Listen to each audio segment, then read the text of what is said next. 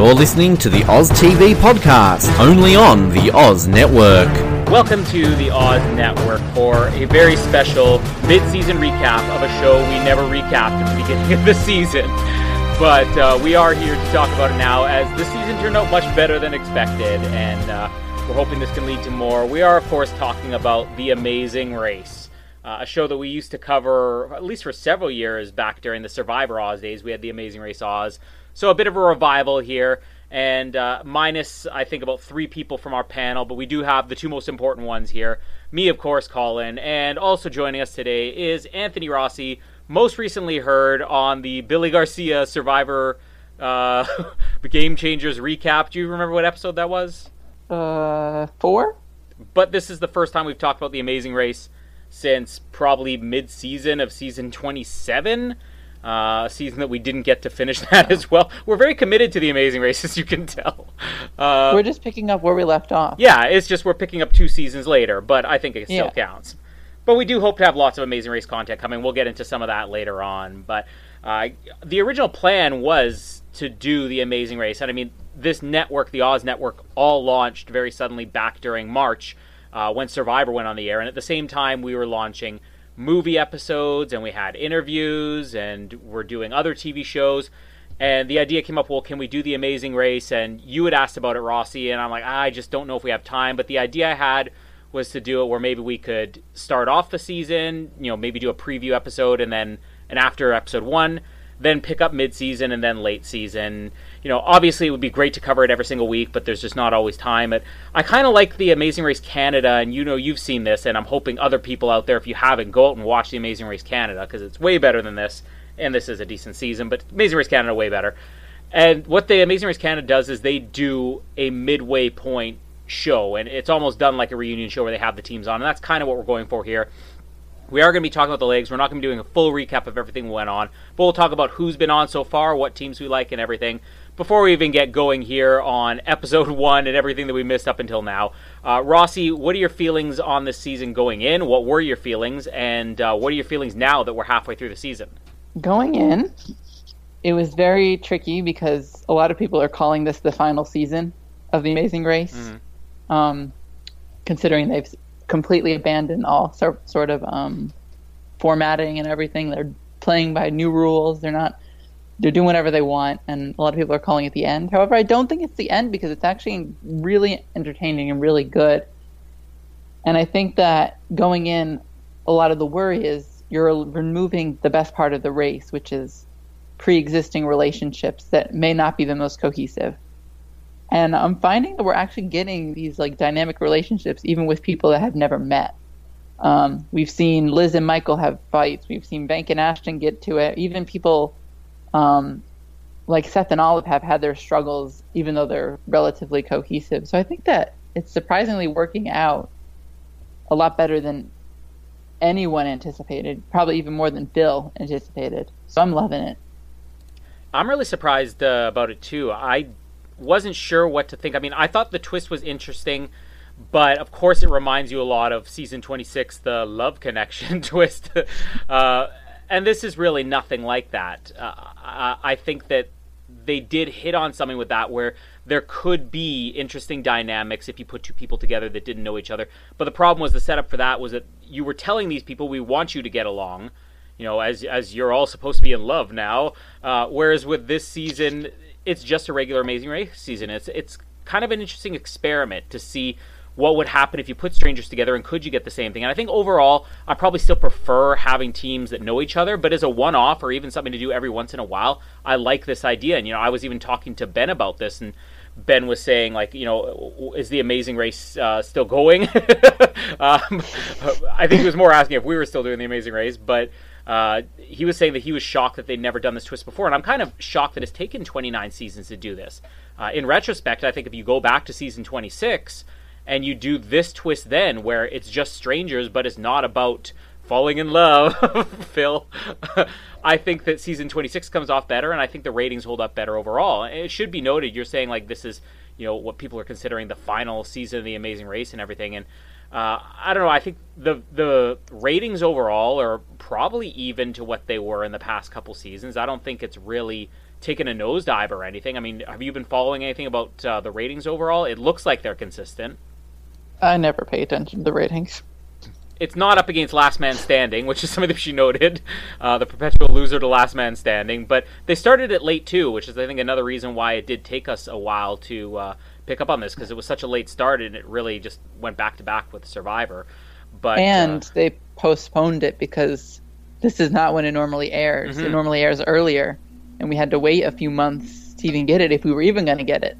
Yeah, this is reminding me a lot of the first few seasons of uh, The Amazing Race, where w- it wasn't really consistent when it was going to air. I remember season one of Amazing Race aired in the fall, and then season two was, I think, the summer, and season three was the fall again, and then season four was like the next summer. It was just all over the place, and I, I, think everybody kind of expected it would be back in the fall, and they usually do two editions per season, but now they're not. So, I mean, who knows? This could be going back to those first four or five seasons that we originally had, where maybe it'll be next summer the next time we see Amazing Race. I don't know, but I think this show still has legs. And looking at the viewers, I mean, uh, season 27 here at this point had only one episode over six million viewers, and looking at season 29 uh, here, I think we've had every single episode so far over six million viewers. So I think it's holding up over overall. Um, I'm hopeful that we're going to get more seasons because this is in a way it's it's funny every time we have one of these new twists we're always saying oh i thought it was going to be worse than it was but it turned out to be pretty good. We talked about that with the uh, um, social media twist they had. But this one it really is different because what all those other ones were missing the blind dating twist the social media one is with the blind dating those people were like i said told to get along. With the social media one those people it was their job to be on camera and it was really about well you don't want to look bad on camera. With this it's right back to okay well we want these arguments. You know that's part of the fun of the race and seeing people disagree. So uh, i think it's been working overall. And the teams we'll get into that in a second but the way that these teams were chosen you are the one who originally spoiled for me how this was going to happen and that's what really sold me on this twist working that these people chose their own partners this time around. And in some cases it works out brilliantly and in other cases it's just a disaster. So did you like how it ended up playing out? I know that you were saying you were a fan of the idea of it, but do you like how it ended up playing out in the first episode with the challenge and then the people who I guess perform best in that challenge being able to choose who they wanted one after the other? I think they handled it really well because I was very nervous. Because um, you have the tendency um, where, at first, the challenge, just to address the challenge, I think it was really good that it was part physical, part navigation, part mental. So you had to have all these components. It wasn't just a I don't know, a weightlifting competition, and only the strong would be able to do it, and then the weak would get toward the end. Um, but I think that another issue that it could have faced was that the person who won picks the 2nd mm-hmm. and then the third will pick the fourth, and then the fifth, you know, and then we get that just, and then the last two people are left, and we didn't get that, and I, and that's not something they can plan for, but I really like that that Tara picked uh, Joey, mm-hmm. is his name, who was last and so, like, I think we got that good combination. Yeah, we got someone like Seth who picked Olive, who was second, but then we got a little bit of diversity in that, and I like that a lot. So I think that it worked well because it wasn't just all the strong people and then all the weaker people, supposedly. Um, I think it worked really well. And it's funny because we're six episodes in now to this, and it doesn't feel any different from a regular Amazing Race season. We're at the point now where these people seem to know each other, and all of these teams just fit the regular casting type. You know, we have the strong male team, Matt and Redmond, that just happen to pick each other. We have the team that's just so full of personality with Team Fun, Becca and Floyd. Uh, we have the team that's just, they seem like they'd be best friends, but then they're just polar opposites, Brooke and Scott. Uh, Liz and Michael, though, the underdogs that, you know, uh, should never even be there. And of course, Vank and Ashton, just the walking disaster team. It, it, it almost seems like I, don't know. I feel like in a way, I'm not saying that they did influence these choices, but some of these teams worked out so well that I have to wonder were they exposed to each other pre-game? I haven't heard any interviews or exit interviews or anything, but you take a team like Becca and Floyd, and you cannot even in accidentally cast two people like that. It has to be intentional. So I wonder if maybe they watched each other interact and they're like, oh, I kind of want this person. Obviously, we had some cases like with Shamir just saying, yeah, I wanted to pick the hot girl. You know, I'm single, I wanted to pick her. Uh, but there had to have been more than just these are the people you're playing with, randomly pick one. Well, I think um, something that may, I don't know how the Amazing Race does it, but um, we know through Survivor that they actually go to Ponderosa before the game starts. Yeah and they're not allowed to talk to each other or I mean they shouldn't they're not allowed to even though they do and stuff like that but they're not allowed to interact. Um, but first impressions can form that way so strongly and you can say well I don't want so and so because they yelled at this random cleaning lady because she was standing in the way or something like that. Um, so maybe there's this type of situation where they were they saw each other beforehand and they're like oh, maybe Beck is like Floyd looks like a really fun guy, and that's the kind of guy I want to be with for the race or something like that. I don't know, and I don't know how much they were told about who was going to be there, how many. There's a lot of unknowns, but I'm glad it worked out the way it did.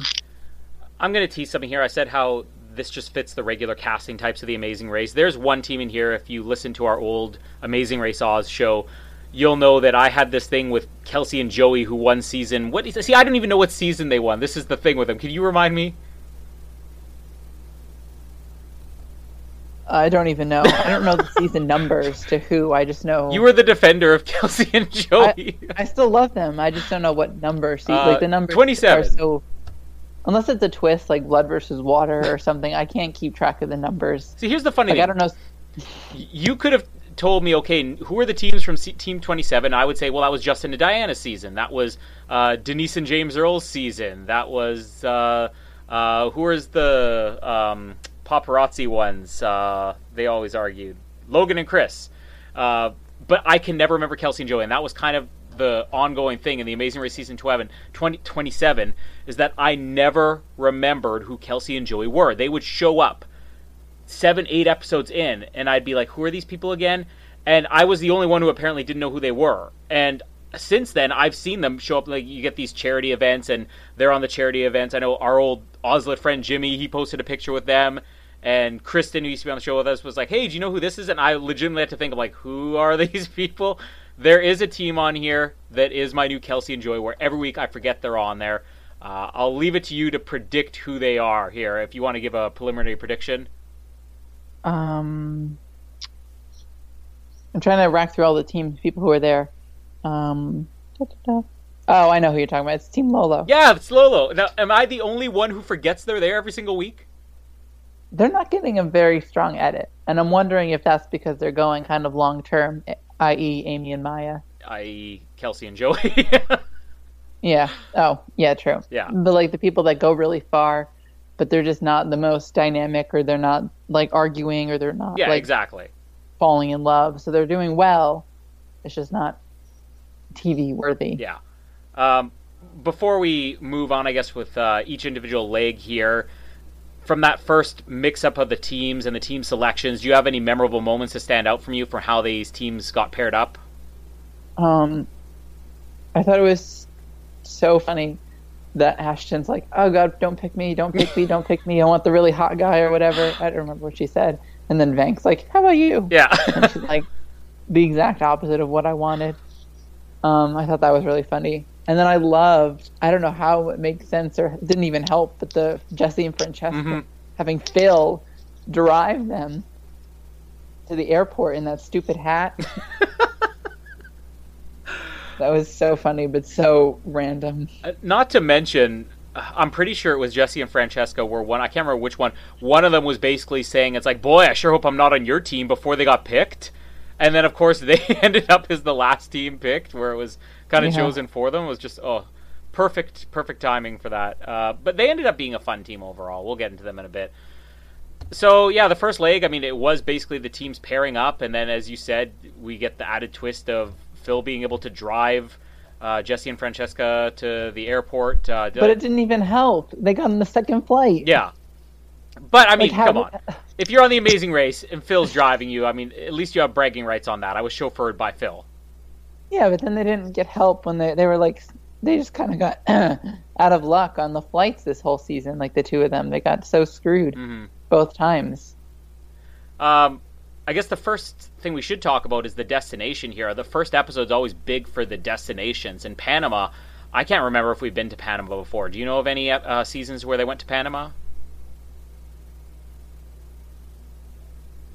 No, no, I don't know, but I can look it up. You look it up, and uh, I'll talk a little bit about Panama. So, uh, I think this overall was a decent leg. Um, I liked the rowing challenge. I like that we're back to competitive things. I remember complaining all the way back in season 25 and then a little bit in season 26. It just seemed like these challenges were so easy that they were just having everybody breeze through them so they could, you know, make sure to fit everything and make it as even as possible. And I feel like, especially with this canoeing challenge, we're back to it being a lot harder right from the right from the get go. And uh, that other thing with the bow and arrow and shooting the fish. I mean, there was some good blunders in there. Uh, overall, I don't think it was the best first episode, but the fact that we had that added twist of them choosing the teams. And half of this episode, really, if you think about it, was just these teams meeting up and, you know, oh, what are we going to call ourselves? And uh, was it um, uh, Brooke and uh, Scott who said they'd call themselves Team Will and Grace? And then a second later, we have like hashtag Team Brooke and Scott underneath. But that was the majority of the episode. Overall, I think it was a decent leg. Not the best premiere you've ever had, but you add in the twist in there, and I think it makes it memorable. I do have to say, um, I did find out the Panama thing, but I want to say something really first because you brought it up. Mm. The hashtags are so awful this season. Oh yeah, because they're so inconsistent. Because you have something like hashtag Team Lolo, which is like funny and cute, and then there's hashtag Brooke and Scott. like, why can they not make them all funny? And like, there's the hashtag The Boys, which is stupid. Hashtag Team Shamir's Fun. And, that's fun. Yeah, Team Fun was good. Lolo's good, and then you have some that Shamir and Sarah is the S and S Express what does that mean? And if you read it, it looks wrong. It looks like the Sand Sex Express. Yeah, what, it does not. It doesn't read out. well. but yeah, I'm with you. I mean, the hashtags are bad. Long hair, don't care, and that just came from a quote. I mean, somebody's got to be able to come up with something better than just the names of the characters, like Liz and Michael. Hashtag Team Liz and Michael. I'm looking at it right now, and three teams just ended up having their names in there, with an extra one hashtag team mom and dad uh, and then team the boys. I mean half of these teams the, the, names are completely forgettable and the ones that are in there i don't know what swole sisters is. What was hashtag swole sisters? Just because they're big that's literally the only reason. Like there's no other reason yeah. to have that. They didn't reference it. Like there there's nothing like I, it's so stupid. They've had better hashtags in the past. I would rather them just be like all hashtag team blank and blank than all these like mixed. Yeah. Like, like at least do them all interesting or all boring. Eh, like, yeah. If you go with all names, at least we know who they are.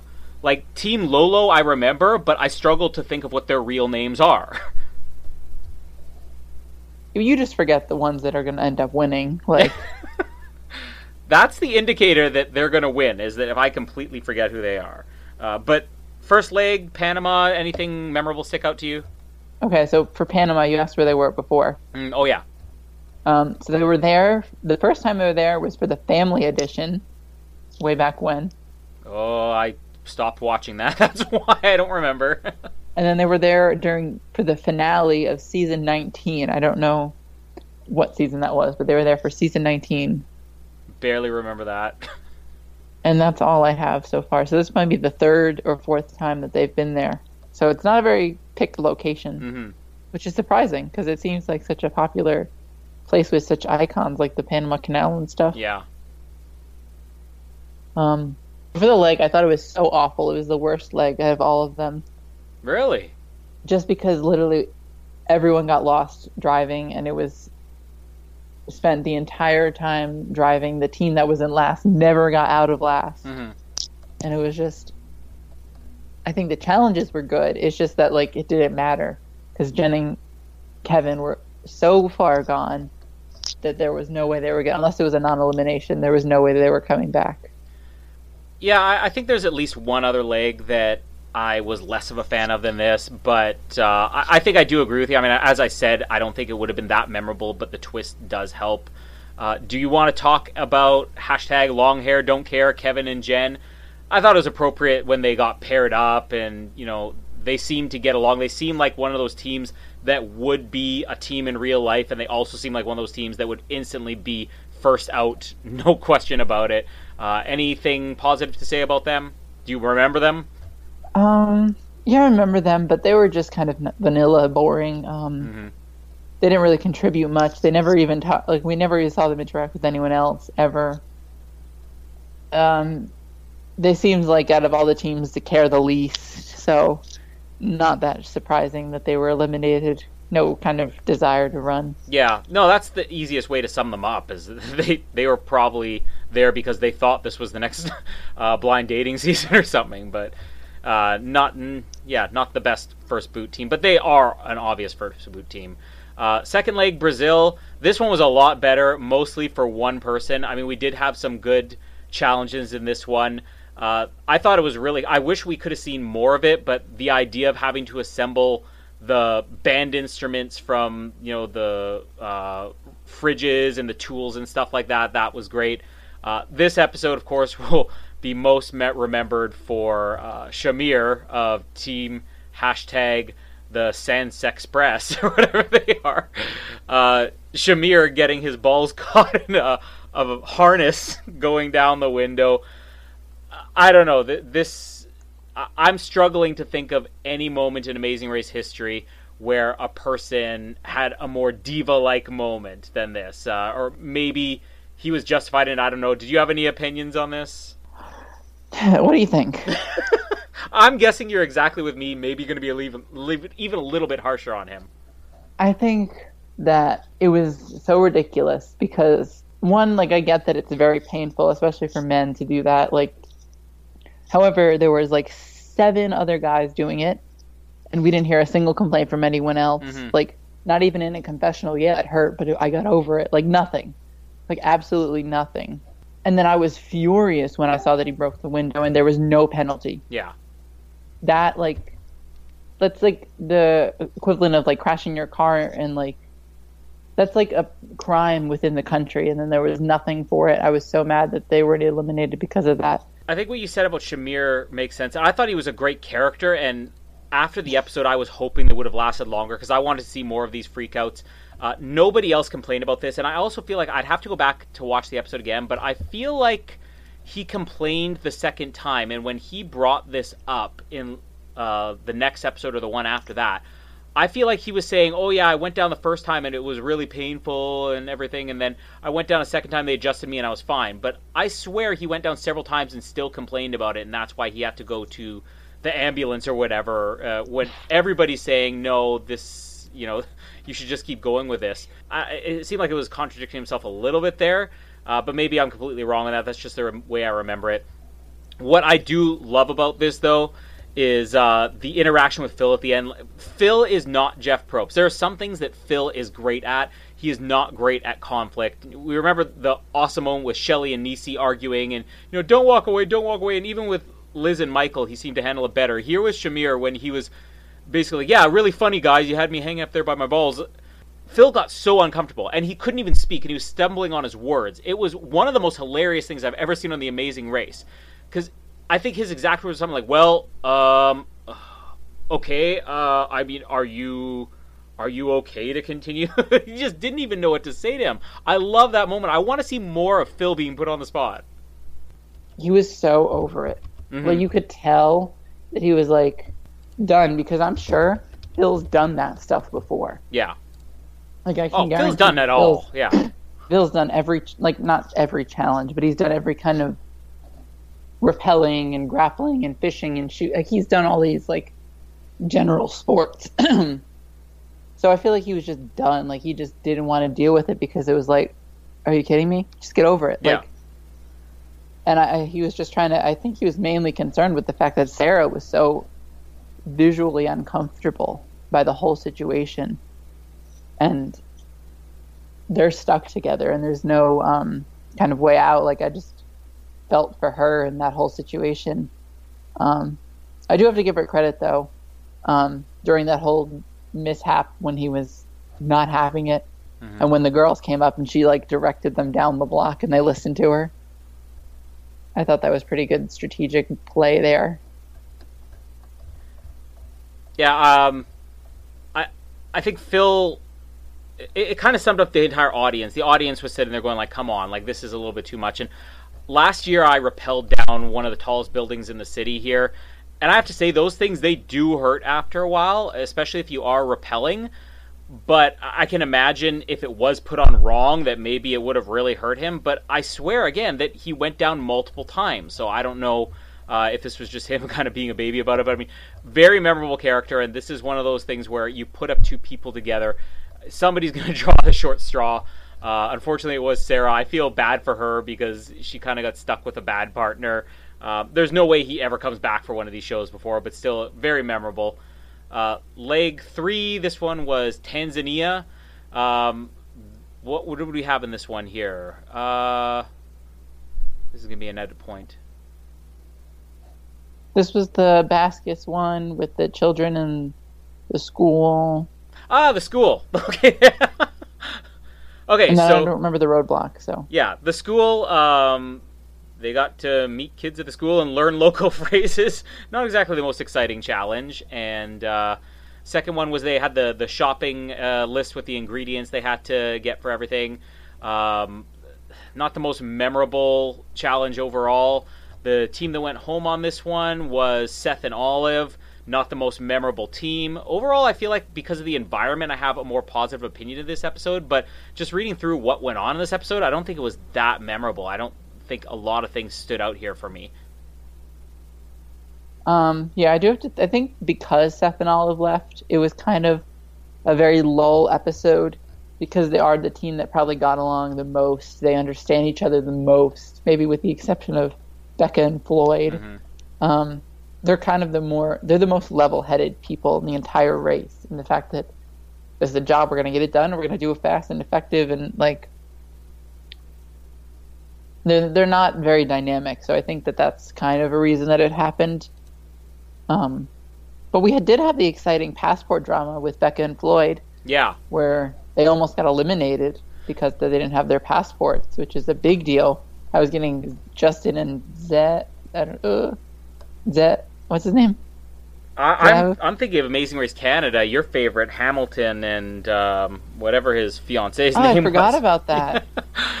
You've nicknamed my baby Baby Hamilton, and you forgot about Hamilton and his passport fiasco that cost him the race. I kind of forgot. Forgot it. That's the Canada seasons aren't my first like go to. Maybe that's just because I'm not Canadian, but well, they should be. It's better opinions. but yeah, I, I agree. The passport thing was dramatic, and that was a situation where we got even the team that is hashtag team fun. They had their moment of blowing up at each other, and that's what the yeah, past seasons have been missing. And Phil had that. What's the fun meter on? It's like very low now, Phil, or whatever, whatever they said. Uh, I will agree with you. Though. Seth and Olive, they kind of were a boring team because they did get along, and this is why a lot of the more recent seasons that tried mixing up with their casting and everything didn't work. Um, overall, uh, I don't I don't know if I'll ever recognize Seth and Olive outside of the Amazing Race, but they're definitely not a uh, Kelsey and Joey team uh, because I think well, that I liked what they did on the race. Yeah. I liked they're competitive. I'm, definitely. Well, I think it's because they're so similar that we kind of just forget about them. Mm-hmm they're like almost the same profession, like police and firefighter, like those service people kind of blend together. But I do have to say, like when I go on Facebook and like the Amazing Race is a little bit of sponsors, like watch the Amazing Race on CBS All Access or whatever. Yeah. The promo picture that I keep using, at least for what I see, is just Seth's cast picture. and I'm getting really confused because like it's like nothing. It's literally just a horizontal version of his cast photo, and I don't understand why him. I don't understand why that's the only image I see. It's just really confusing. It's a Castaways twist. They're coming back and they're going to end up winning. Yeah. Is is um, Seth and Olive going to be in the final tribal council or something? Yeah. um, leg four. Should we also mention in leg two and three the amazing comeback from Liz and Michael? Oh yeah, I can't believe we skipped over that.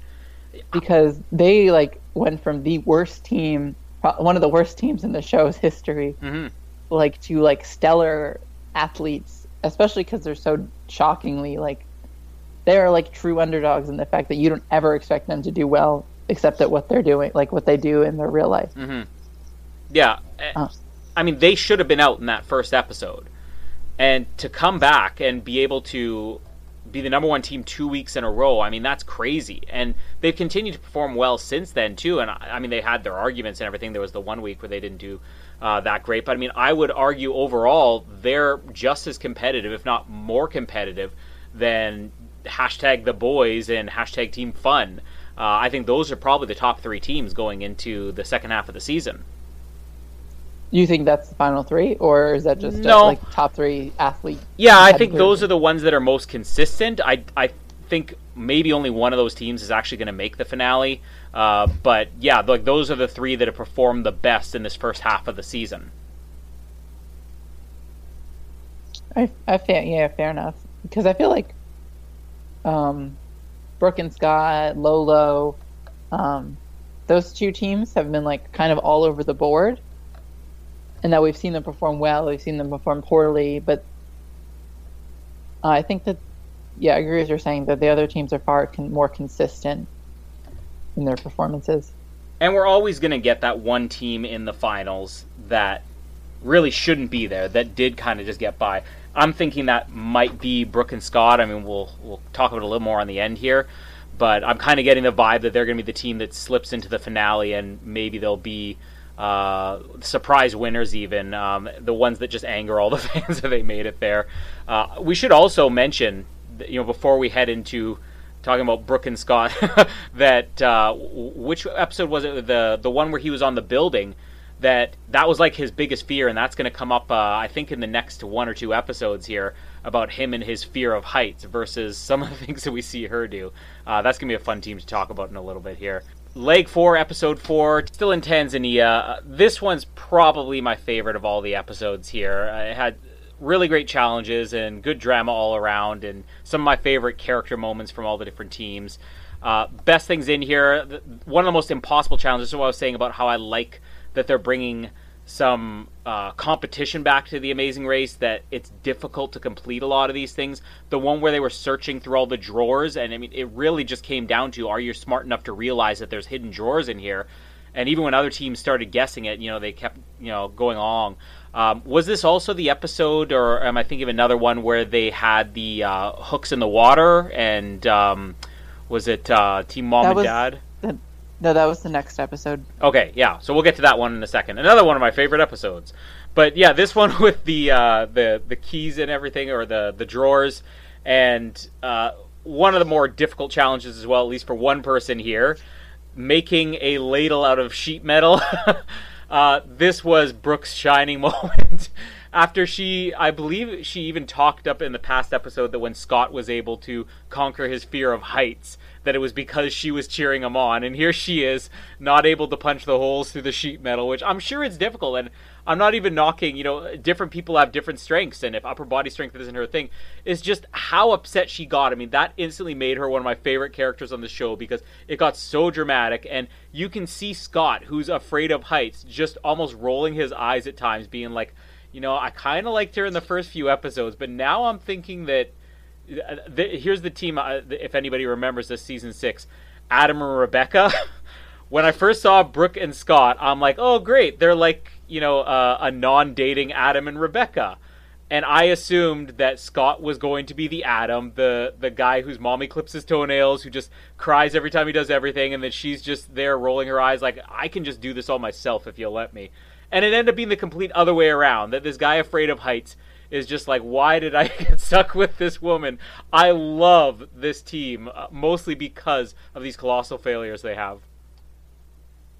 I think it's interesting um, because the first episode where we saw this like dislike for each other, not even dislike, but just like disagreements, was when Scott was he she forced him to do the window washing. Mm-hmm. Um, and now I think that they're doing it to each other purposefully, um, because she has no upper body strength and he's afraid of heights, and she's made him do both of the heights roadblocks, and he's made her do two of the physical um, arm like upper body challenges mm. in making that ladle, and then rock climbing later on in the Milan episode.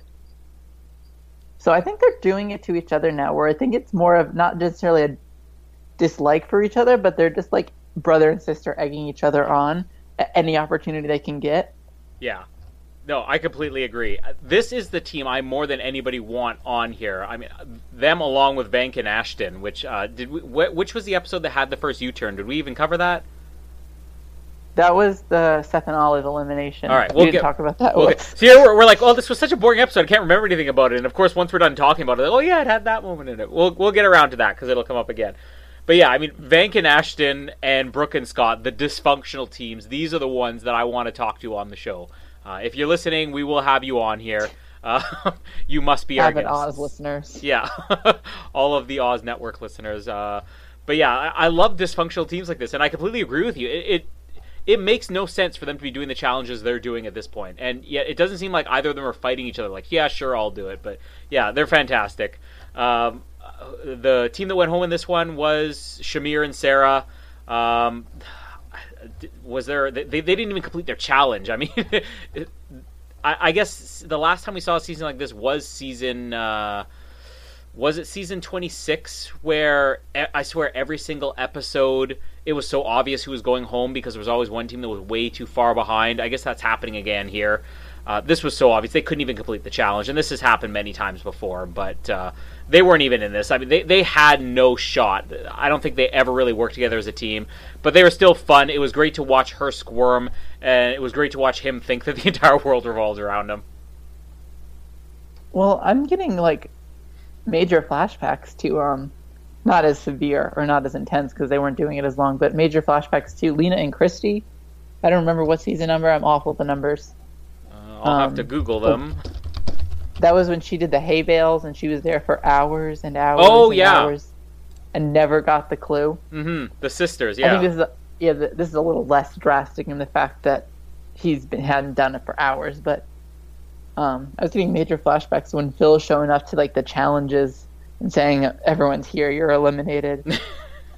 um, that's just a really iconic one. Or the um, Guidos in season one. I'm sorry, the race is officially over for everybody else in the oh finale. Oh God, yeah. and then he, do you remember this? This is a random team, but when they never even got to the destination, um, one of the teams, like it was like third eliminated team, they never made it. Their flights were just so late, they never made it. No. And they arrived at the airport, and Phil's like, everyone checked in days ago.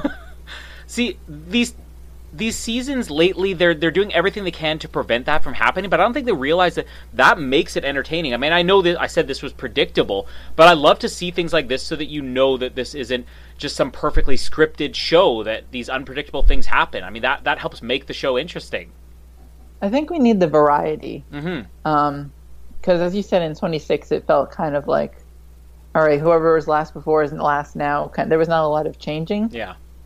And I don't like when you can't change it up. Like, because I'm thinking as a perspective of a competitor, and you wouldn't want, um, like I wouldn't want just because I came in ninth the leg before doesn't mean I want to be eliminated next. Like, no, I want to win next. You know. And so I think if there's like a bit of variety where the teams are all close together and it could be anyone, when there's also like you didn't plan you didn't plan your flights well or you didn't plan doing the challenge as well so you're behind because you messed up mm-hmm. kind of stuff. So i like the variety a lot. Uh, the next leg is probably the other one that's uh, up there as my favorite. Uh, i don't know. It, this one might be hard to beat. I, whenever we used to cover this week by week we would always complain when it was a non-elimination leg. I feel like this was one non-elimination that actually worked better for the episode. It made it more dramatic.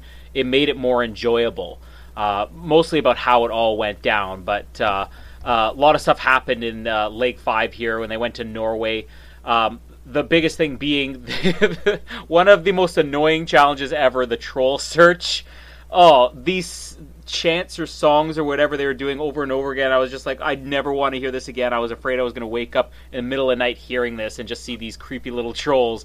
But such a fun challenge. Uh, seeing the Liz and Michael arguing over the compass, which is funny because they argued quite a bit in this episode, and generally he was right, but how he went about communicating it with her was wrong. When, when she was trying to say, "Well, this is the way it says north," he goes, "No, but the piece of paper is not a compass." He was actually right with that. It's just she was having trouble communicating. You know, I'm not talking about directions here. I'm talking about where we are based on the landmarks. But she's communicating communicating to him as if this is a compass, and he's like, an N on a piece of paper is not a compass. It was just great disagreement with them for a team that got along so well up until this point. They played and they interacted like a team that had been married for like 10 years. I loved it. Uh, and this was, as you said, the one with the fishing hook challenge where, uh, who was it? It was um, uh, Team Mom and Dad. Mom and Dad, yeah. Where it's another one of these moments where you're just like, have you ever watched the show before? They find a hook that is yellow and red. It is the color of the Amazing Race clues. And they're like, oh, wait, but we found a second one, so this can't be it. And it's like, no, that means it is it.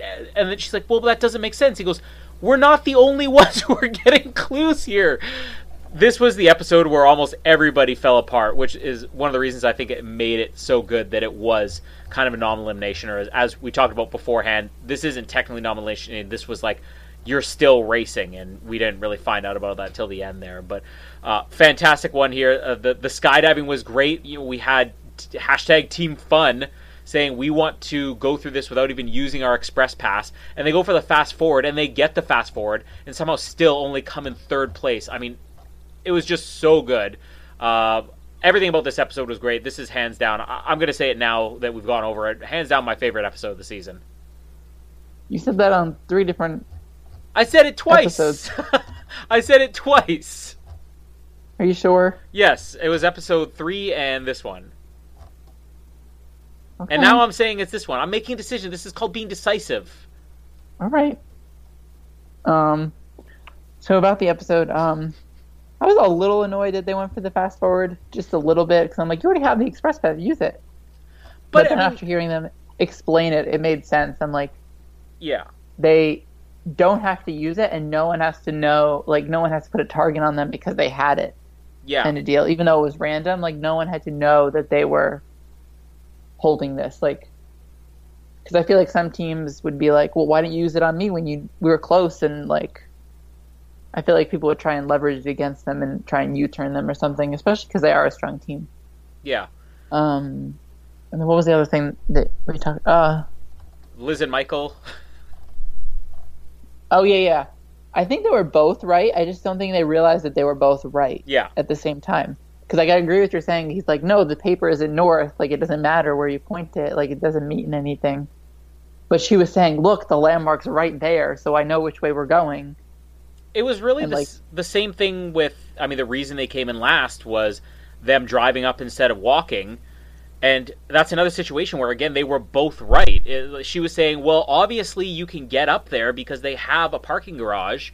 And he's like, well, obviously all the other teams are running. I mean, that's probably the quicker way to go. And in the end, her, her idea of taking to the parking garage didn't work out. But at the same time, obviously there was a way to get there they just didn't find it so it is funny like what you're saying it's completely true they're both right every time they disagree it's just they don't know how to communicate what they're saying to the other person and they were both unwilling to change i think the biggest issue they were unwilling to change on their like yeah what they had in their head mm-hmm. like he was so set on like park here we're going to find a way through an elevator. I'm not going to run. And he was so unwilling to make the trek. Yeah. That and and then back to the map. He was so unwilling to say or no not sorry back to the map. Back to like after the insert at the beginning of the next leg he was so unwilling to say that he was wrong at, at first. He was saying well you're calling me names and you're saying that uh, like and like when Phil was like is that your fault and he's like well no I, it was just a bad it was both of us and she's like well no it's not and it's like you have to find your own fault first, and yeah, neither exactly. of them were doing that. Like they weren't admitting that they had did something wrong. Eventually, they made up, but like, um, and then the, oh, the lore thing. That was what I was going to talk about. That was so stupid. I'm wondering how many of these people know the show and how many people don't, because mm-hmm. that's. I'm guessing it was like a exhaustion thing because like they're like not thinking straight about it because I'm like, what do we do with this? I think they were that was because that was their first non-clue, right? Mm-hmm. And the fact that because I used to do this more frequently, where they would just get an object and they're like, "There's your destination." Yeah. Well, th- they do that a lot with pit stops. Th- they're making they it overall more challenging in the season because there was that, and then also the Freddie Mercury weird, you know, puzzle thing they had to figure out in the the past one, where a lot of teams just aren't getting it. And uh, I think I would lean more towards it being, you know, the the show trying to trick you a little bit, and not so much of well, they just don't watch the show. Yeah, that's fair. That's fair. Also, we had it was a cool visual. I mean, it didn't amount to much, but when they had to climb up that pallet built tower that they just set on fire at the end of the challenge, that was pretty cool. I was so glad we got the the the flash forward of that. Mm-hmm. That was so cool to see. I was so glad they showed that. Yeah.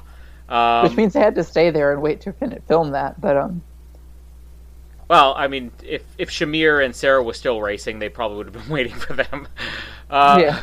So yeah, as we said, this wasn't technically non-elimination, and uh, what they had was, oh, you're still racing. We haven't actually officially had a non-elimination in this one, and when you look at the amount of episodes that are left, I'm not sure that we're going to have maybe more as many as we've had in past seasons. Um, but as they continue racing, uh, th- this past week's episode, we get to go to Italy, and this is what I was saying earlier about how it's kind of a toss up for me is the least favorite episode. I loved the locations in this episode. I thought the challenges were dreadful. Um, I barely cared about most of the team's interactions in this one because even Vanck and Ashton were getting along, which just made this boring. The only thing that really worked out was the whole U turn thing, which we forgot to talk about earlier. But the first U turn was so much more dramatic. This one was just so obvious and. Uh, uh, I don't know. I, I think I would have liked this episode a lot more if this was a week earlier and Vanck and Ashton were still at each other's throats. Yeah, I think so. It was kind of very all like friendly and stuff, except for the obvious like everyone versus Vanck and Ashton mm-hmm. feud that had came out of nowhere. It felt very. I see it like I can see where everyone felt like I can I can pick it I can read it from the show, but like it made no sense. It came out of left field. Um, what I was going to say about the oh yeah the U-turn. I'm not happy that they eliminated the one U-turn only. Like you could only U-turn once in the season, or yield as it used to be. Um, yeah. Once in a season, and once you do it, you're done. Um, I don't like that because then, like Tara and Joey could have d- done it twice. Mm-hmm. They chose not to, which I think was smart. But like, I don't like the, the fact that whoever's there can U-turn at any time any point, no matter how many times they've done. I don't. It just gets annoying.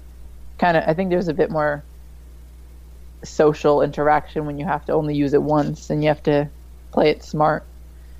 And on a season like this, where everybody's kind of strangers, um, I can see why they did that. Like they wanted people to use the U-turn, but it seems in both U-turns it kind of worked out the opposite way, where so many people were just like, "No, I don't need to use the U-turn." It's like when they first introduced it, and everybody was too nervous to do it. Uh, but that first one, like we didn't even talk about. We can talk about now as we're talking about Vanck and Ashton, probably the most memorable team from the season, uh, even though there's no reason they should be. But the situation with the the first U turn and uh, the the boys and the argument with Vanck and Ashton, like that's one of the most memorable scenes of this entire season. And I feel like if you were scripting this show, it would have led to something a little bit more dramatic in this episode. And it ended up just being, as you said, well, everybody's going to U-turn Vanck and Ashton, so it was way too obvious, and there was no drama because Vanck and Ashton decided to start getting along, which they even mentioned. It's like, well, you guys are finally clicking. Yeah, I don't know what. There must be more that we didn't see between Matt and Redmond and Vanck and Ashton, mm-hmm. because the feud seemed to like bubble start over this like flight agreement they had way back when, but it didn't really feel like super like strong. Like it felt like you you you betrayed us, we betrayed you, whatever, we're done. And then yeah. all of a sudden it's like built so much strong stronger since then. I, I don't get it, mm-hmm. but I do have to say their feud was pretty entertaining. Like Matt and Redmond, are you scared? Are you scared? And like Vanck's like, no, I'm not. I don't know. I just thought that their interactions were pretty great. I think that was a that's a memorable chunk of this first half of the season for sure. Yeah. So overall, Vanck and Ashton we've talked about them probably more than everybody else. Um, they were the team that didn't really want to be together. Uh, who knows why? um, see, I, I, said this beforehand. I forget which one is Vanck and which one's Ashton because they're both kind of unusual names. Which one is which? Vanck is the guy, and then Ashton is the female. Okay, so who knows why Vanck said, I'm going to pick Ashton. I'd love to go back and watch the first episode to figure it out. But he did regardless. And as the team started clicking, they just completely failed in the race. Um, I love that. Uh, they're team. Did that, they fail?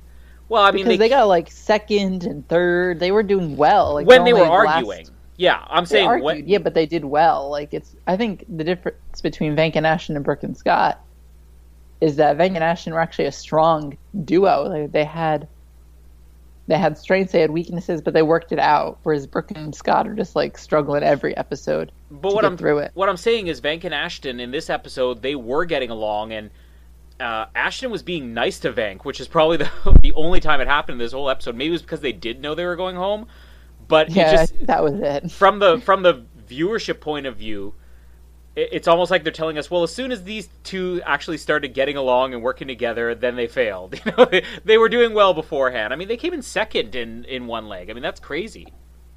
Yeah, they came in like third when they um either second one episode and then third the next mm-hmm. episode. Mm-hmm.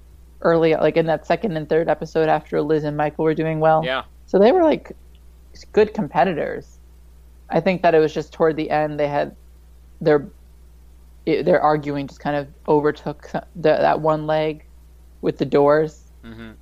I think that like disagreement just kind of threw the whole game off for them, and it put them behind. And then the U-turn just nail in the coffin. So the second half of the season still to come. Um, we'll talk really quickly about the teams that are left here. Let's start with my Kelsey and Joey of the year, Team Lolo, London and Logan. Uh, I mean, the only thing I really have to say on them is that it's not like I dislike them. Every time they show them, I'm like, oh yeah, they seem kind of fun, and then I don't see them again for the rest of the episode. They they have probably about you know 60 seconds of screen time every single week. Um, I I don't think that uh, they're they probably are going all the way to the end. Let's be honest. Uh, this is going to be Kelsey and Joey all over again. But they're a team that just maybe like Seth and Olive, they just get along so well that it makes them uninteresting. And this is a season where we're finally getting disagreements and arguments again, and that's the reason why they're kind of getting lost in the shuffle. Would it surprise you if I said that I love them? No, that would be very like you to love Logan I, and London. I love them. Oh no. I think they may be my favorite team. Oh, are you doing this just to be predictable? no, I'm doing it because I love them. Okay, what do you love about Lolo? First off, I love the hashtag. I think it's probably the best one. It's the only good one. It's definitely be better fair. than the Sans Express. Yeah, or Team Mom and Dad. Like I think it's actually a good one. I think it's clever. Um, but I just love. I think they're actually kind of funny. Like we don't get a lot from them, but there are some funny moments that um, they do get. Um, I can't remember specifically, but when um, they got on the ferry, and when um, London's like, "Where's Shamir and Sarah?" And they're like, "They're not here," and she's like freaking out. And I think that there's some of these funny moments that they get between the two of them, and then just overall in the race that just really endear me to them. Mm-hmm. And I'm hoping that we get a standout episode. I'm hoping it's not one of these things where it's like, oh, they're getting all the airtime and they're gonna go home. I hope that they like get airtime and they're doing well because they've been doing okay. Like they're not weaken any challenges. It's just situationally they're kind of falling back. Well, and let's be honest. If you go back to season 27, um, the Pops, I always forget their name, the paparazzi team, Logan, the other Logan, and um, Chris, they were non-existent for the first half of the season. We were talking about how boring they were, and then the second half of the season, like they really came out as big personalities. So maybe now that Vanck and Ashton are gone, and Shamir and Sarah are gone, there will be more time for them to be developed. And I don't disagree with you. I do think whenever we do see them, they're fun. It's just we see them so little that I honestly couldn't care less. Uh, moving on, let's talk about Brooke and Scott. Uh, maybe my favorite, or I'd say second favorite all around team, just because I love the dysfunctional teams. Uh, I love this past week, like you said, where she had to do the climbing and again completely freaked out.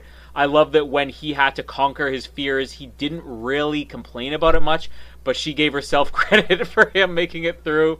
Uh, they're such a fun team, and I, I can't wait to see uh, some type of montage put together of them from beginning to end because it seemed like the first few weeks they were just loving each other. You know, she was even like, "Oh, you're just like my roommate." And now it's almost like they're just like, I can't stand this person for a minute longer. Uh, I'm really hoping they go far in this game. Uh, I'm not sure if they will or not, but they're probably the most overall entertaining. Yeah, I'm I'm mixed on them. I do like them a lot of the times, and then I'm like, uh, shut up, Brooke. Half the time, I'm just, I'm a little over it, just because it's all we're getting.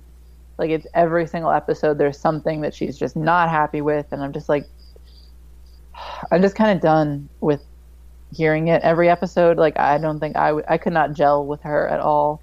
I mean, we may have, we may be like friendly, but I just would be so annoyed if I was with her all the time. Um, that's going to be an just, interesting. I, you gave me an idea for an interesting game before the end. So if I forget, then just remind me. Okay. Um, it's just been like there's something every episode. Like she hurt her shoulder, or not her shoulder, her elbow, or something. That one episode, and she's like, I can't do anything. and then, well, she's like, because my elbow, you have to do the the windows, and it's like something after another, and after another, and after another. It's just, I'm waiting for her to be like a breakout like athlete or something, and just do something really well and like and then then I'll be like, there we go. That's something that I'm supportive of. But right now, I like Scott, just not so much Brooke. Is it fair to say that she's kind of a not so mean and nasty version of Flo from season three? I'm getting more of a Blair and Haley here than a Flo and Zach. See, I got more of a Haley thing from Vanck and Ashton. Um, I, think I also, as I said, they remind me of Adam and Rebecca. I almost see her as a cross between Flo and Adam. the only reason I say Haley and Blair is because Vanck and Ashton's issues have been like kind of really more subdued in the fact that they're just kind of more quietly disagreeing. Mm-hmm. Not that it's like whispers, but just like more contained. Whereas Haley was like very explosive throughout the whole season and it like well toward the beginning two thirds of it um but she was ex- vocal like during like running and this and that and the other thing whereas i feel like Vanck and Ash has been more quiet but i feel like brooke and scott are arguing the whole time where everyone's acknowledging it too that's why i kind of relate the two to the two of yeah. them together i mean we're mentioning memorable teams one way or the other so uh... i think they're like getting their legacy in there. Like their report card is filling up. So yeah. Uh, Liz and Michael, we talked a lot about them. Anything to add on them that hasn't been said already? I think that they were a team where when uh, I think it was Mike, uh, he picked her, and it kind of just made sense. You're like, well, of course this team's going to end up together, but uh, I, they they haven't disappointed as far as being competitive. I would love for them to make the finals. I would love for them to win this whole thing. That would be great. I was kind of saying the same thing with Mike and Rochelle and they remind me a little bit of Mike and Rochelle. But uh, yeah, not much to add as we've talked so much about them already. I don't really have much. I'm surprised at how well they're doing. Um, I was glad to see that they had their um, issues. So I hate when all the like I hate when everyone's just like gets along the whole time or doesn't get along the whole time. I want some like some change in their relationship. So mm-hmm. I'm glad that we saw a little bit more from them recently. Uh, Tara and Joey, hashtag team mom and dad. Not the biggest personalities, but again, kind of like what you were saying with Lolo, I feel like they're the same. Whenever we do see them, they're fun. Uh, they're not like huge personalities, but they're fun and they're a team again, like Liz and Michael, that makes sense.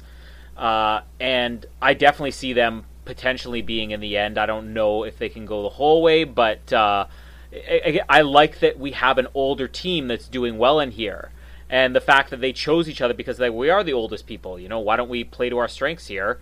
Uh, they have a lot of experience, and that could work out for them.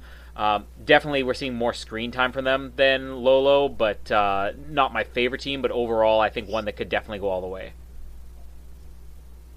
I like them. Um, they're pretty neutral for me, though. Um, I do like that they're they do have a little bit more attitude to them mm-hmm. than I thought they would. Like I love recently, like I think it was in the it was the door episode where like Joey's like, I'm just giving her everything and throwing it at her, and she's like, she's taking it and throwing it right back, and and I love that they're like kind of getting into each other, but they understand because they're older, they can work through it really easily. Yeah. So I like I like that they're a lot more feistier than I imagine them to be. And how about the most predictable Amazing Race casting here? If there's one team that was picked by the producers, it was hashtag the boys, Matt and Redmond. they're the same team we see all the time, the all male team that's super competitive, uh, maybe a little bit douchey, uh, but overall dominating the race. probably won't win in the end, but almost guaranteed to make the finals. Uh, they had to have been planned by the producer. I'm thinking. Um, yeah, I feel like we always see them, but I feel like we always see. We kind of always they're just like naturally occurring things that happen in the world. Um, just because we always kind of see a really like a strong female team, and then we see a really strong male team, so it kind of happens all the time. But so far, the male teams they they do well, but they never have been winning recently. Yeah. Like um, Brody and Kurt from the last season, um, Tanner and Josh before them, and so I feel like they made they may I feel like they could be one of the teams that does make it to the end. Um, they seem like a pretty fair team, balanced team, but I am a bit nervous because those teams have not done typically well rec- in recent seasons. And I don't dislike them at all. I, I think that people are sometimes too hard on these all male teams because they are super competitive. I like the competitive teams. I feel like the more competitive you are, the more I'm going to identify you on the Amazing Race. But it's just it's a team we've seen so many times, and in a season where we could have had endless combinations of who ends up with who. It just it seems like something we've seen a million times before. You kind of said the same thing. We're left with team hashtag fun or backwards their dyslexic pronunciation of that hashtag team fun becca and floyd as I said at the beginning, the team that you couldn't have picked a better two people to go together. They must have had some interactions. The fun meter's hilarious. I thought after the first 10 minutes of seeing them that I was going to be so annoyed with them. I'm like, you know, maybe they have one or two funny moments, but by halfway through the season, by the end of the season, I'm just going to be done with them. I'm not done with them. I wish we saw more of them. Uh, they're by far my favorite team, uh, definitely ahead of even Brooke and Scott. Uh, and I liked when they did fight, and I'd love to see even more of that. But this is one of those rare teams. You usually have a team where when they're fighting, they're great. Matt and Dana, they were like my favorite team because of their fighting. And this is a team where it's like they're great because they're hilarious to watch together. Like Ken and Gerard, I love because they were fun. This is like a team that actually bridges both of those worlds. They're great when they're getting along, and they're great when they're arguing. And I'm hoping we see more arguments as we go forward. Yeah, I, I like that point. Um, I didn't really think about it, but they're good when they're mad. They're good when they're happy. They're good when they're not like nothing. I like I like them all around, and I think they work so well together. Um, I don't think either of them would perform as well if they were not with each other. Mm-hmm. that makes sense. Yeah. Like I could see them if like Kevin was with Floyd or Kevin was with Becca. Just Kevin was a random example. Kevin, they're gonna be last place. That's all we know. But I just see them like losing Whereas now that they're since they're together, I can I see them winning. Mm-hmm. Where I just don't see that in any other kind of combination. So I'm glad they're together. I'm wondering if they're gonna fall. I feel like they could be the the, the quote unquote all male team that doesn't do well. Just because they've kind of done the best out of all the teams. So I feel like they may be the ones that fall short. Who knows? Let's quickly go through this just right off the top of your head. Uh, if you had a perfect world, what would be your final three teams you want to see? And then what are the final three teams that you think will end up being? I'll kind of give mine really quickly here. My top three teams I want to see are basically my favorite teams Becca and Floyd, Brooke and Scott, and Liz and Michael. That would be my ideal top three. What I actually think is going to happen is I think we're going to get Matt and Redmond in the finals, as we always do, and they won't win. We'll get Brooke and Scott in there and I think we're going to get London and Logan, and Team Lolo probably will win. You've convinced me of that now that I'm comparing them to. Uh, I forgot their names again. K- Kelsey, Kelsey. Kelsey and Joey. Kelsey yeah. and Joey. If you put their pictures in front of me, I would not recognize them. Okay, so for mine, what I want is Linda and Logan, Brooke and Scott, and Beck and Floyd what I think will happen is I think it will be Matt and Redmond, uh, Liz and Michael, and Tara and Joey in the final three. Tara and Joey would be great if they made the final three. I, I, I know they're not that old, but I mean, the casting has changed in these shows so much. I just remember the days when Teri and Ian made the finals. It was like, wow, people that old made the finals. In all honesty, Tara and Joey, they're, you know, probably what their late 40s or something like that. But that's kind of the 2017 version of Teri, Teri and Ian. So well, they uh, feel old because this is a really young cast. It's very they young, cast yeah. really young this season, so I think that that's why they look so much older. Mm-hmm. Just because normally, I don't think they cast normally this young, but I think for an all new random per, random people season, they had to do that. So last little game here we play. We'll do this really quickly as well. Um, this is the season where you got to pick your own partners. Let's go through. You can base it on whatever you. You can base it on what you've seen all the way up until this point. I'll let you pick three people, but give me them in order. Who would be your top three choices if you were picking a partner from this season? Can I add an add-on to this game? Sure. Who would be the least like we don't have to do the bottom three, but the last person that we'd want. Oh, there we go. That's a good one. Yeah. So we have the top three, and then the last person that we would want. Yeah. Um. Oh God, you haven't given me enough time. I haven't been thought. I haven't thought about this. All right, I'm, um, I'm going to start off by saying, I think Matt and Redmond pairing up makes sense. You should go for another strong male. Having said that, when they chose each other, I turned to my wife and I said I would never do that because for this reason you know there will be a dancing challenge by the end of the season. And I don't want to be dancing with a man with a beard. So for that reason, there is no way I ever pick a strong male to be my teammate on here. Um, having said that, if I had to pick, uh, I think my number one probably would be Brooke because I would see that she would just be hilarious and a bit of a disaster. I probably would have also picked her expecting that she would be a little bit more physical because she looks more athletic than I'm guessing she is. But she probably would have been my first pick. Uh, and having seen the entire season, she probably still would be my first pick. You said you wouldn't get along with her. She'd probably drive me nuts, but I'd also be laughing the whole time. So I'd go with Brooke as my number one. And my other two choices would be Becca and Floyd because you can tell just instantly. It doesn't matter if you lose; you're gonna at least have a blast. So if I end up having to dance with a man, I'd rather dance with Floyd, I guess. Uh, I'll save my worst pick for last. Uh, you go with if you have them, your top three that you would pick. Okay. I don't have like, an, like a one. Like I'm just gonna give you the top three, not necessarily it. in any order, because I don't have an order. I'd probably pick Logan because I see him as a strong guy, but I see him as someone who could do puzzles or see him as someone who could do a lot of different challenges. Whereas I don't see that with Matt or Redmond. Mm-hmm maybe that's just like stereotyping or whatever, but I just see Logan as a more like middle has, of the road. He looks like he has a brain, unlike Matt and Redmond. hey, I don't I don't know what it is, but I see Logan as like a little bit more a little bit more beta to the other 2 mm-hmm. Um, so I'd probably pick uh, Logan would be one of the top three. Um, I may surprisingly go for Olive. I see Olive as a good person to pick. Um, because I feel like she may make make up for some of the physicalities that I may not have.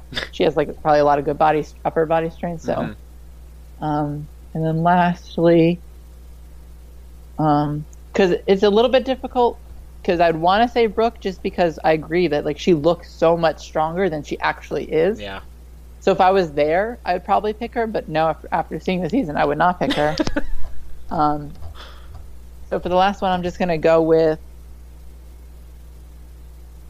I'm gonna go with Joey. No, not Joey. Um, I'm gonna go with uh, Jesse or Francesca, one of those two. Uh, strangely enough, Jesse and Francesca probably would have been two of my other choices, uh, um, along with Tara and Joey, uh, just to have a very different team. If I'm going for my last pick, I mean, it basically comes down to two people. I'm either not, uh, and under any circumstances, not picking. I'm sorry to say it, Ashton. Ashton's the guy, right? No, Vanck. Okay, Vanck. I'm sorry. I can't tell who Kelsey and Joey are, and I can't tell the difference between Vanck and Ashton. Uh, there's something wrong with me. Uh, Vanck, I'm sorry to say it, but I don't think anybody watches this and says that guy's my first choice, so he'd probably be my last choice. Uh, if there's another one that I'm going to choose last, sorry to say, but it would also be Michael, just because I wouldn't expect him to have done this well. Having seen the season, uh, I would definitely pick Michael, like in a second. Yeah, I feel like you feel the same way about Michael I do about Brooke. Like, or in opposite ways. Yeah. Like the exact opposite. Sorry. Because um, you're like, oh, I wouldn't pick him, but now I would.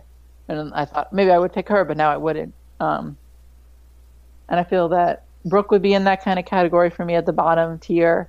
I would also throw in um, Kevin and Jen. Not necessarily because of how bad they did, but I just don't see me ever getting to a situation where I would pick either of them. Mm-hmm. I probably wouldn't pick Liz, um, although I they've some of these people have proven themselves. And there was one more that I was going to add. Shamir? Oh, I probably wouldn't pick yeah, Shamir at all. okay, let's yeah, we, we should say if we've watched this season and Shamir is not our bottom choice, then there's something wrong with us. We're kind of yeah. combining the two things here. Yeah, I agree with you. If we've seen this season, Shamir is last picked. If this is all stars, nobody's going with Shamir. Um, but yeah, I mean those are fair picks overall. Uh, I guess going forward, we should say again what we're going to be doing if I had uh, perfect situation, perfect scenario, perfect time, which I don't really have, uh, I would cover this every single week because I'm enjoying the season a lot more than I thought I would. Having said that, what we're likely to do is cover it once more before the finale, probably you know the final episode before the finale, and then we'll do a final episode uh, recap. And you know, in the future, Amazing Race Canada, if we have time to cover that, it would be great next season Amazing Race may end up being the same thing here. But I mean, it's not bad to just catch up halfway through the season and uh, give our predictions along the way. So we hope everybody enjoyed it, and we hope you actually remembered. Uh, some of these episodes as well as we did. Uh, Rossi, thank you for coming back on here. Your second appearance on the Oz Network. You are now two episodes ahead of one of our four hosts who has yet to make an appearance on the Oz Network. So good for you. Perfect. Thanks for having me. And you will be back again because I can't find anybody else to talk about the Amazing Race with at this point who's still watching. Maybe the ratings aren't as good. But uh, join us again and uh, keep listening to the Survivor episodes. Ben has uh, a great guest who's been on the show before, who's always entertaining. Uh, coming up this week, I'm hoping as long as he doesn't cancel, so I won't give away the name just in case he does cancel. But he's great, and I've talked to him before. And the last time he was on the show, I did the recap with him, and it was fantastic. And uh, let's just say it is Dan Foley. He'll be back on Survivor this week. Uh, as well as Nip Tuck coverage continues, Third Watch coverage continues. Uh, hoping to get an episode out after this weekend for Guardians of the Galaxy. Stay tuned. Lots of stuff on the Oz, Oz Network. Not the Ez Network, the Oz Network. uh, until next time, uh, I am Colin, and thank you for joining us. And hashtag Team Lolo for life. Thank you for listening to the Oz Network. Don't forget to subscribe to get new episodes delivered to your speakers every week. For more information, hit us up at theoznetwork.net.